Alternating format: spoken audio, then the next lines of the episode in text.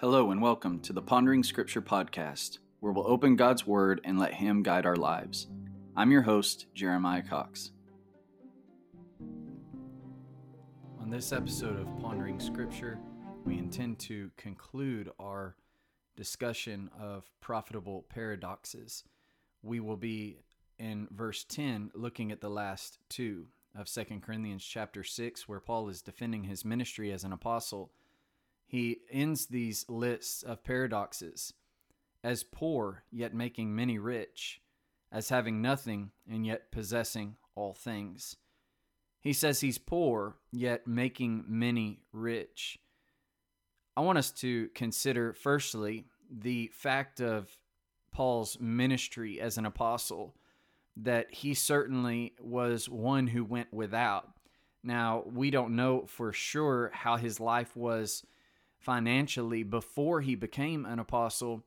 But when you think about the pattern of the New Testament in regard to how those Jewish rulers and spiritual leaders were, many times they were well off financially. Sometimes, obviously, that was because they were extortioners and they were dishonest and they gained their wealth through sinful means. And Paul was certainly an individual who was trying to please the Lord in all that he did, and he was an honest person. So it'd be hard to believe that he had amassed any wealth in that way. But with that being said, it's possible that he had some kind of wealth before he became a Christian. Now, obviously, that's just speculation, but just think of all that he left to follow Christ in Philippians 3. And I imagine that following Christ as he did in the call to apostleship that he was given certainly included going without financially and in other aspects in regard to material wealth. And certainly he was rightly described as poor in 2 Corinthians 6 and verse 10, along with the other apostles. In 1 Corinthians chapter 4, this is a passage we've looked at a couple of times through these studies. But in 1 Corinthians chapter 4, the apostle Paul is using irony to ultimately rebuke the people in the Corinthian church who were being um, puffed up on behalf of one against the other. They were following certain teachers and preachers instead of just following Christ and recognizing them as they are as ministers. They were saying, I'm of Paul, Apollos, Cephas, Christ, so on and so forth. And in that, they were boasting um, among each other, and they were acting as if they were better off than other Christians in that particular congregation. And really, not even just that, but they were acting as if they were better off than the apostles. So, in irony, the apostle Paul says in verse 8, You are already full, you are already rich, you have reigned as kings without us. So, without even the apostles of the Lord, he's suggesting. So, to go on and show that it is ridiculous for the Corinthians to act as if they were reigning as kings, even though the apostles were not even in that position. He goes on to describe his ministry and that of the other apostles and how lowly it was among the people. In verse 11, he says, To the present hour we both hunger and thirst, and we are poorly clothed and beaten and homeless, and we labor, working with our own hands. Being reviled, we bless. Being persecuted, we endure. Being defamed, we entreat. We have been made as the filth of the world, the offscouring of all things until now. He hungers, he thirsts, poorly clothed, he's homeless. This describes one in poverty. And it is not because he had no skill or had no ability to provide for himself and perhaps go on into the business world and really make a name for himself. But it was because of his decision to follow Christ, and even more than that, his decision to submit to the call of being an apostle of Christ, which was a life of travel. It was a life of self sacrifice. It was a life of going without. In 2 Corinthians 11, in a similar context of irony, yet this time directed toward the false apostles.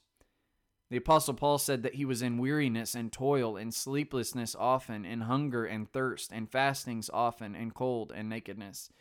He was quite obviously one rightly described as poor, maybe not just financially or materially, but poor even in his his health and his his manner of living. He did not have a life devoid of trouble. He did not have a life that was luxurious, but the exact opposite. And it's quite obvious that that was because of the nature of apostleship. Going and preaching a message that really the majority of people didn't want to hear, being willing to go without so that Christ is glorified, being willing to not have any place to lay his head. That's something that Jesus calls all Christians to understanding that he had no place to lay his head. In other words, his his home is not here. And so we need to recognize that as well, but even more so was that true with the apostles. So where I'm speaking in this podcast in in my house in comfort, that's not something the apostle Paul had. He had no home of permanence. And he was traveling about all the time preaching the gospel. And so he was poor. Yet, of course, he says, making many rich. We'll get to that in a second. I want to stress, though, that this is not what Albert Barnes says it is. In his commentary, he says there is as little doubt that the mass of ministers are still poor and that God designs and desires that they should be. It is in such circumstances that he designs they should illustrate the beauty and sustaining power of religion and be examples to the world. I don't agree with that. Some do have this idea that if you're going to be a preacher, if you're going to be a minister of the gospel full time, I guess we could describe, then you're going to be poor. And, and it's right that you're poor. That's God's will that preachers don't have money. And that is behind a facade, those who say that and think that, it's behind a, this facade of almost humility and spiritual wealth and spiritual principles. But that's not at all what the gospel speaks about. Not only does the gospel say, just because you're rich doesn't mean anything, that you're not better off rich. But it also never says that just because you're poor, you're somehow spiritually wealthy or you're somehow better off spiritually. When the Bible talks about money, there's no inherent good nor inherent evil in it. And so to have a lot does not mean that you're wrong, and to have very little does not mean that you're right.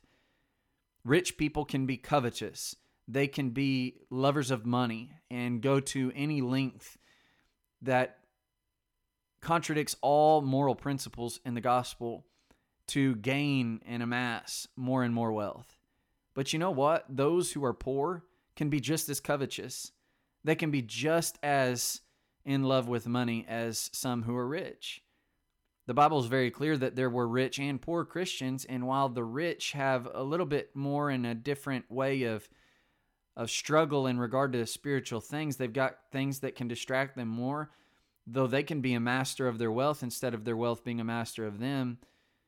And the rich have this disposition naturally through having nothing to be more susceptible to hearing the gospel with with ears which are receptive to the truth. That is by no means a suggestion that the poor are better than the rich just because they have less money. And that is not what the Apostle Paul was saying here. It may have been God's design for the apostles to be, as we alluded to in another podcast from 2 Corinthians 4 7, having the treasure of the gospel in earthen vessels, that the excellence of the power may be of God and not them. That's very true. But that does not mean that it's God's will to have anybody that is a preacher of the gospel, a teacher of the gospel, full time, we might add, be poor. There's nothing in that that is of any inherent virtue. Consider what Paul said in 1 Corinthians 9 when he is discussing ultimately his willingness to forego the liberty of being supported by the Corinthians so that he wouldn't hinder the gospel because it would have been a problem with them. In 1 Corinthians 9:11 he says if we have sown spiritual things for you is it a great thing if we reap your material things? If others are partakers of this right over you, are we not even more? Nevertheless, we have not used this right, but endure all things, lest we hinder the gospel of Christ. Verse 14 Even so, the Lord has commanded those that those who preach the gospel should live from the gospel. A preacher has the right to receive wages for his work. And when you think about how wages work, those occupations in society that are more important than others, maybe they're indispensable, maybe they're necessities are oftentimes those people are compensated in regard to the importance of the work that they're doing. So that's why doctors make so much money because their work is so important and special. Now, I'm not saying that preachers should be rolling in the dough. Don't get me wrong. Understand that I don't think that I'm underpaid. I don't think that a lot of preachers think that they're underpaid, although it may be so. That's not what I'm saying, though. What I'm saying is if we're going to be consistent and we're thinking that a worker is worthy of his wages and his wages that he's worthy of are in proportion to the importance of his task and service, then gospel preachers and evangelists and, and like the apostles, well, they are performing a great and important service, the most important one in the entire world. And surely they should be compensated for such. God never intended for us to come away with the idea that if you're a preacher, if you're ministering in the gospel, then you need to be poor. And if you're not poor, then then you're doing it wrong and shame on you. That is not what the New Testament says. And rather, those who preach the gospel should live from the gospel. Now, here's a question You go to work and you make your living, but what is a living to you? What does it involve? Does that mean you're barely scraping by every single month? I think it's quite obvious that's not the case. It may be the current situation you're in, but that's not by design. That's not what it means to make a living is to barely scrape by. It it means to be able to provide for yourself and your family in a way that makes you comfortable and happy. And we all would agree with that. So if preachers should live from the gospel, doesn't that mean that it they should be living comfortably? It's not and like I said, it's not that it's going to happen every time perfectly, but just understand this that a preacher is not a better preacher because he's barely scraping by every month. And a preacher is not a worse preacher if he's making a good living, if the congregation he's working for and working with, rather, is able to support him a good amount. A worker is worthy of his wages. And you know, we even understand this with Christians. And let me just add that if preachers are supposed to be poor because they're working in the gospel, well, what about all Christians? Are all Christians supposed to be living that way, paycheck to paycheck, just because they're Christians? That's not the point of the gospel. In 1 Corinthians 6 and verse 6, it says, Godliness with contentment is great gain. That's certainly true. It says, Those who desire to be rich fall into temptation and a snare, and the love of money is a root of all kinds of evil. But then he goes on in verse 17 to say, Command those who are rich in this present age not to be haughty nor to trust in uncertain riches, but in the living God who gives us richly all things to enjoy. Let them do good that they may be rich in good works, ready to give, willing to share, storing up for themselves a good foundation for the time to come that they may lay hold on eternal life and he's writing to Christians. And while he's given that instruction, we know that Christians who were rich in the first century could have been doing those very things, and they were commanded to do those things. Just because you're rich doesn't mean you're a worse Christian, and just because you're poor doesn't mean you're any better than those Christians who are rich. But the focus and dedication, rather, is on spiritual matters. And the person who is laying up treasures in heaven is the one that is going to be certainly right with God. But he says, as poor yet making many rich. How is that the case? You know, it's quite obvious because their riches were spiritual. That was their focus, that was the content of their life. I think we all understand and appreciate and agree with the words that Jesus himself said as Paul recounted in Acts 20 35, it is more blessed to give than to receive. I think all Christians want to be willing to give. They want to be willing to bless somebody. They want to be giving and altruistic. But sometimes we we are given pause and we wonder how are we going to be that way? I don't I'm not rich. I don't have a lot of money. How can how can I be that way? How can I be liberal and giving and and doing these things and understand that the Lord is pleased just like with the widow who gave her two mites. If we have something to give, no matter how little it is, the giving and the heart of the giving is the importance. So we never need to forget that. But Paul was saying he's poor, yet he was making many rich. And that doesn't work if he's talking about physically. If you are poor physically and you're making many rich physically, that's an impossibility. But I must consider what he's saying. He's poor physically, yet he's making many rich spiritually. And it's because he has spiritual treasure. We possess far greater things to bless people with than material wealth. And we need to understand that. In Acts the 8th chapter, in verse 4, after the Christians were persecuted, they were scattered about and they went everywhere preaching the word. You see, their goods were plundered. They were forced out of their homes. They had nothing. They scattered about, though, making many rich by preaching the gospel. We remember Jesus with the Samaritan woman at Jacob's well when he asked her for a drink. He then said in verse 10 of John 4 If you knew the gift of God and who it is who says to you, Give me a drink, you would have asked him, and he would have given you living water. Likewise, in chapter 6, when he fed the 5,000 plus with five loaves of bread and two fish, and they found him again wanting that bread, he says, Most assuredly I say to you in John 6 26, you seek me, not because you saw the signs, but because you ate of the loaves and were filled. Do not labor for the food which perishes, but for the food which endures to everlasting life, which the Son of Man will give you, because God the Father has set his seal on him.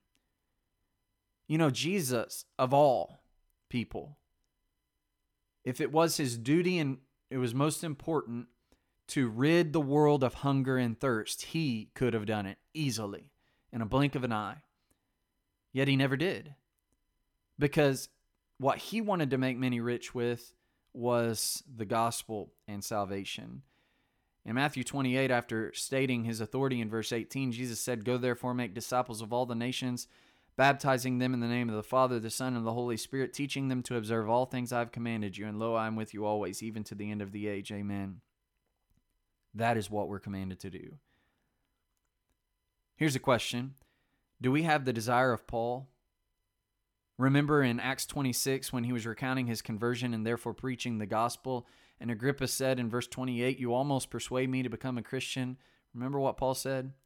I would to God that not only you, but also all who hear me today might become both almost and altogether such as I am, except for these chains. He was saying, while in chains, I'm rich. And I want everyone to be like I am. I want everyone to have the riches I have. I want everyone to have salvation and fellowship with God. What we need to do is continue to have the proper estimation of our lives, whether rich or poor, as physical individuals. That if we're rich, really we don't have anything. If we're poor, really we're no different than those who may have a lot of things physically. But if we're Christians, we have a lot and we have a lot to give. In James 2 and verse 5, James writes, Listen, my beloved brethren, has God not chosen the poor of this world to be rich in faith and heirs of the kingdom which he promised to those who love him? Anybody can be rich in faith if they turn to God in faith. You know, he adds to this, and it kind of overlaps, but he says, as poor, yet making many rich. And then he says, as having nothing, yet possessing all things. So he has nothing. He's poor. But as I mentioned before, that's an estimation we all need to have of ourselves. 1 Timothy 6 and verse 7 says, We brought nothing into this world, and it is certain we can carry nothing out. I don't care if you're the richest person in the world, you don't have anything. Not physically. Because when all of these things are burned up and dissolves, or when you return to the grave, then how much of it will you have? You won't have any of it. Solomon sought for contentment and happiness in Ecclesiastes. And in chapter 2 and verse 10, he says, Whatever my eyes desired, I did not keep from them. I did not withhold my heart from any pleasure, for my heart rejoiced in all my labor, and this was my reward from all my labor, Then I looked on all the works that my hands had done, and on the labor in which I had toiled, and indeed all was vanity and grasping for the wind. There was no profit under the sun. We need to have that estimation. Really, no matter how much we have, we have nothing. We have nothing. In Psalm 50, the psalmist addressed the concept of the sacrificial system under the Old Testament to eradicate any misconceptions of it. And in verse 8, God says, I'm not going to rebuke you for your sacrifices. He's not going to rebuke them for something he told them to do. But then he goes on to really illustrate that you need to have the proper mindset of it. You're not offering me these things because I don't have anything and you do, and you need to give me what I need. He says, I will not take a bull from your house nor goats out of your folds. Psalm 50:10.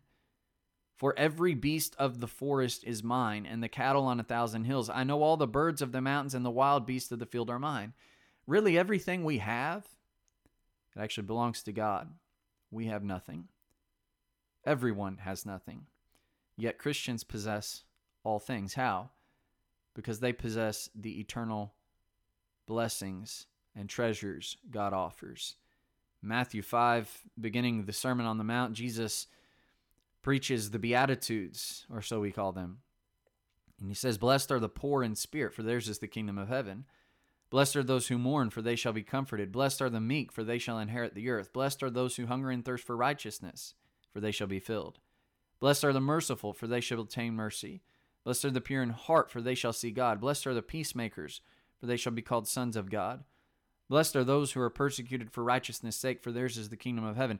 And this whole concept of being blessed means you possess great things. And it's really a blessedness of your condition before God. Christians are blessed. And it's because, as Jesus mentioned in Matthew 6, encouraging the brethren, they have laid up treasures not on earth where moth and rust and destroy and thieves break in and steal, but they have amassed spiritual treasures in heaven because that's where their heart is. You know, this is why the Apostle Paul could say in Philippians 4 and verse 4, Rejoice in the Lord always. And again, I will say, Rejoice.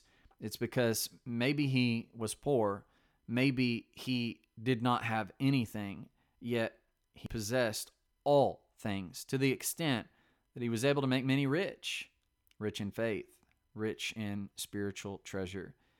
He said in Philippians 4:10 that he rejoiced in the Lord greatly that the Philippians' care for him had flourished, though they lacked opportunity, lack, didn't lack care, or they they did care, but they lacked opportunity.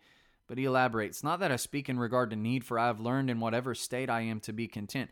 I know how to be abased, and I know how to abound. Everywhere and in all things I have learned to be full and hungry, but to abound and suffer need. I can do all things through Christ who strengthens me. He's saying, if I'm poor, if I don't have anything, well, I know how to act in that circumstance. If I'm rich, if I have everything, I know how to act in that circumstance. I'm content, and I'm content because of the blessings in Christ. He strengthens me through the gospel and all the promises. And we need to have that contentment. We may have nothing, but we got to understand that in the grand scheme of things, we really do possess all things. Because in the end, nothing physical will exist. It'll all be melted away, burned away, burned up. But the spiritual treasures are those which endure for eternity.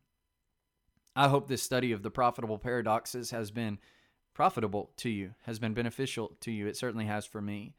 That would conclude this episode. It does conclude our discussion of that topic, profitable paradoxes, in 2 Corinthians 6. And we're going to next week pick up where we left off in James. That'll be with chapter 3, where we know it speaks of teachers, it speaks of the tongue, it speaks of wisdom. And I hope that you're there for for that next week and I hope that you do have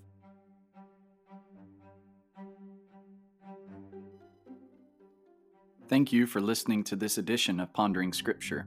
It may be that you have some questions or comments. If so, don't hesitate to email me at jeremiahstancox at gmail.com. I hope you have a blessed day.